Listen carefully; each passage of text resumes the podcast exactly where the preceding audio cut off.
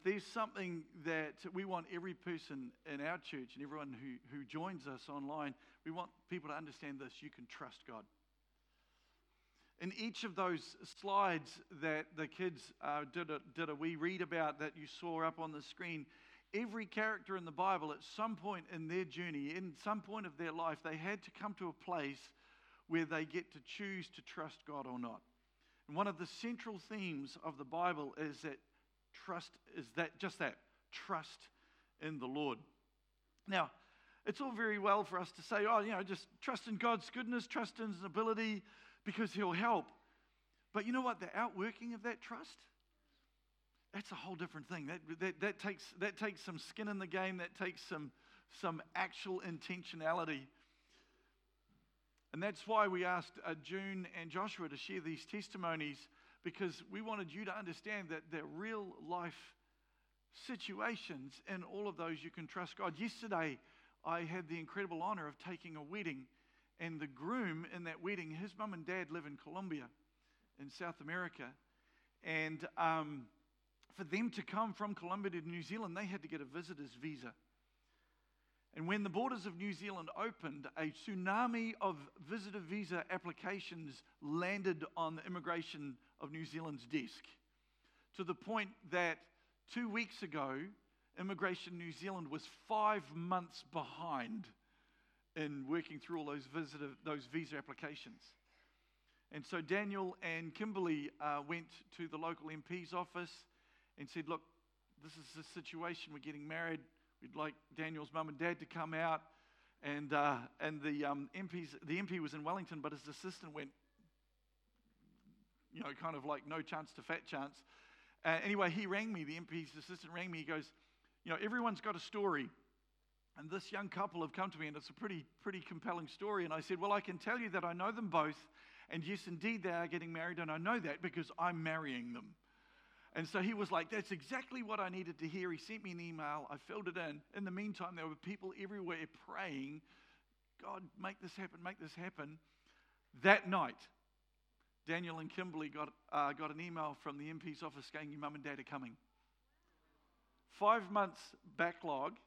And in one day, the door is opened. You can trust God. You can trust God. The message version, uh, by the message translation of the Bible, the memory verse that we did today, Proverbs chapter three, verse five. I'm going to add verse six to it. This is from the, the message translation. Trust God from the bottom of your heart. Don't try to figure out everything on your own. Listen for God's voice in everything you do, everywhere you go. He's the one who'll keep you on track. You know, when it comes to trust, we quite often, we use this phrase when, when things just don't seem to work. We go, you know, I've lost my trust in that situation, or I've lost my trust in that person. Actually, you know what? We actually don't lose trust. We actually choose not to trust. Trust doesn't disappear. We just choose not to. And we even do that with God. You know, as children, children trust fully. They trust completely. They trust perfectly. But as we get older, that choice to trust seems to get harder and harder. Here's the thing. This fun fact. The word trust, or the, the encouragement to trust God, is spoken of over one hundred fifty times in the Bible. You know, once or twice, or maybe even three times, we can go, oh, yeah, that's a nice verse. Oh, yeah, that's... But one hundred fifty times? I think I think God wants us to listen, eh?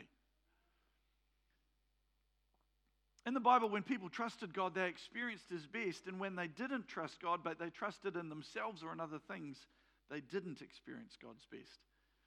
In Jeremiah chapter seventeen, it says this: but blessed is the one who trusts in the Lord, whose confidence is in Him, but they and they will be like a tree planted by the water that sends out its roots by the stream. It does not fear when the heat comes. Its leaves are always green. It has no worries in the year of drought, and it never fails to bear fruit. You know, in that picture, you are the tree, and the stream or the river is God's goodness. And when we sink our roots into the goodness of God, when we grow because of the nourishment that comes from God, then even when the year is tough and dry, we can be green. The fruit that God puts in our lives, the gifts, can still operate. because we are, we are drawing from a deep well. We are drawing from a deep well that's in God. So how do we actually, how do we actually do this? I want to give you a few ways that we can learn to trust God in our everyday lives. Because it's really quick for us, you know, when it's when when it's all falling apart, it's like, God, God, and we kind of we we kind of pray with this. It's like a lotto prayer. It's like, God, I'm gonna grab some numbers and I hope I win. God, I'm gonna pray to you and I hope you answer. But actually, every account that I've read read in the Bible, when people have fully put their trust in God, He comes through. He comes through. Now, it may not be exactly how we're expecting. It may not not look exactly like exactly what we've asked, but you got to know that when God answers, it's the best answer for that situation. So here's a couple of things, real, real quick, real easy, on how do we trust God in our everyday? How do we make that possible? Here's the first thing.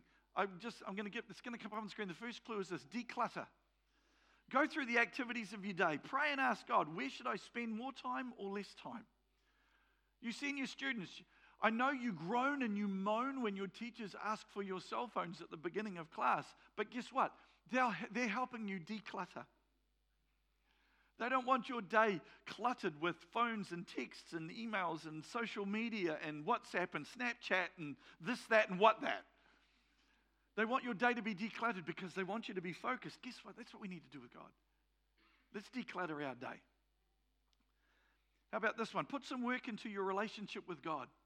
You know, I, I saw this really cool thing last night when I was just reading through my notes and I was just doing a little bit of research. You've often heard this, this phrase: you don't have to go to church to be a Christian. Guess what? You don't. But guess what? You don't have to go home to be married.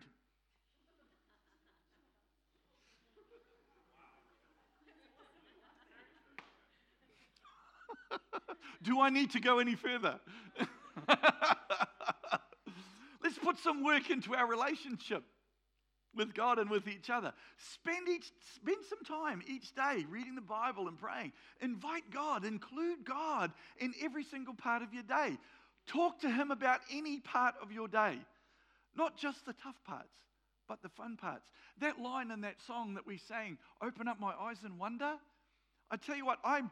Okay, I turned fifty-seven this year. My brain tells me I'm thirty-five, but after a day splitting wood, the next day, my body tells me I'm eighty. But you know what? Even at fifty-seven, I want God to blow my mind every single day.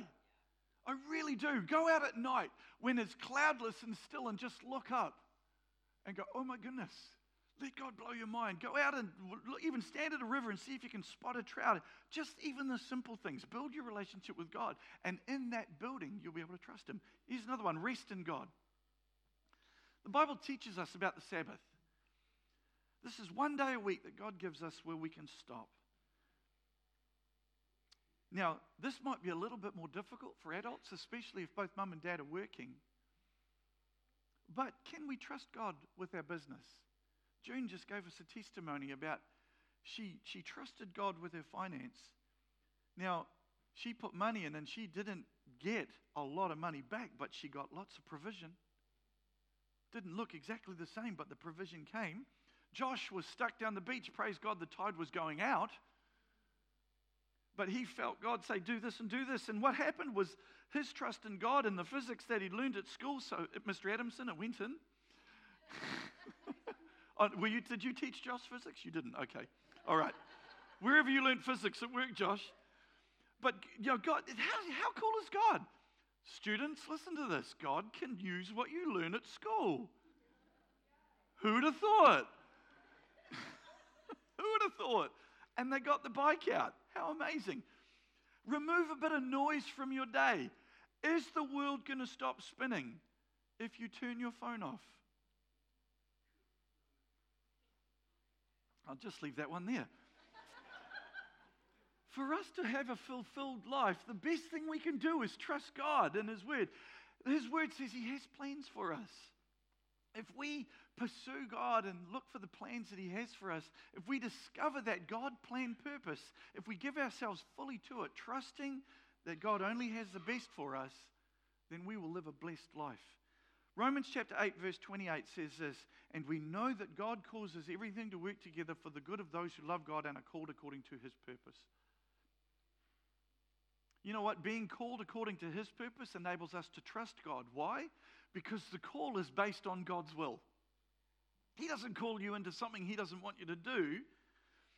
And if we ask God to reveal his purpose, once we discover that and begin to walk in and fulfill the God, plan that God has for us, you know what? We'll be blessed. Why? Because his plans already carry a blessing. His plans for you are already blessed.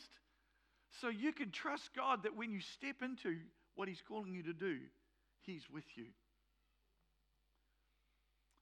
I read, I read this in one paragraph the other day. It says this, "The Lord is my boss.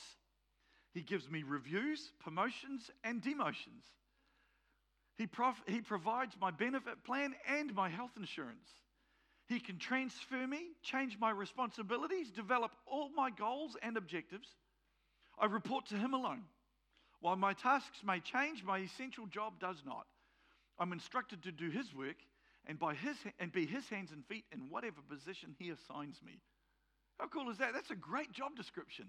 I like that. I might put it on my contract. You know, as Christians, we know how our time and ta- we we know how to use our time and talent when we trust God, and how much peace we can have in that. God tells us it's a peace beyond our human ability to understand. And when we trust God, he will release his power over us. One last scripture, Philippians chapter four, verse six through seven. "Don't worry about anything. Instead, pray about everything. Tell God what you need and thank him for all he has done. Then you will experience God's peace, which exceeds anything we can understand.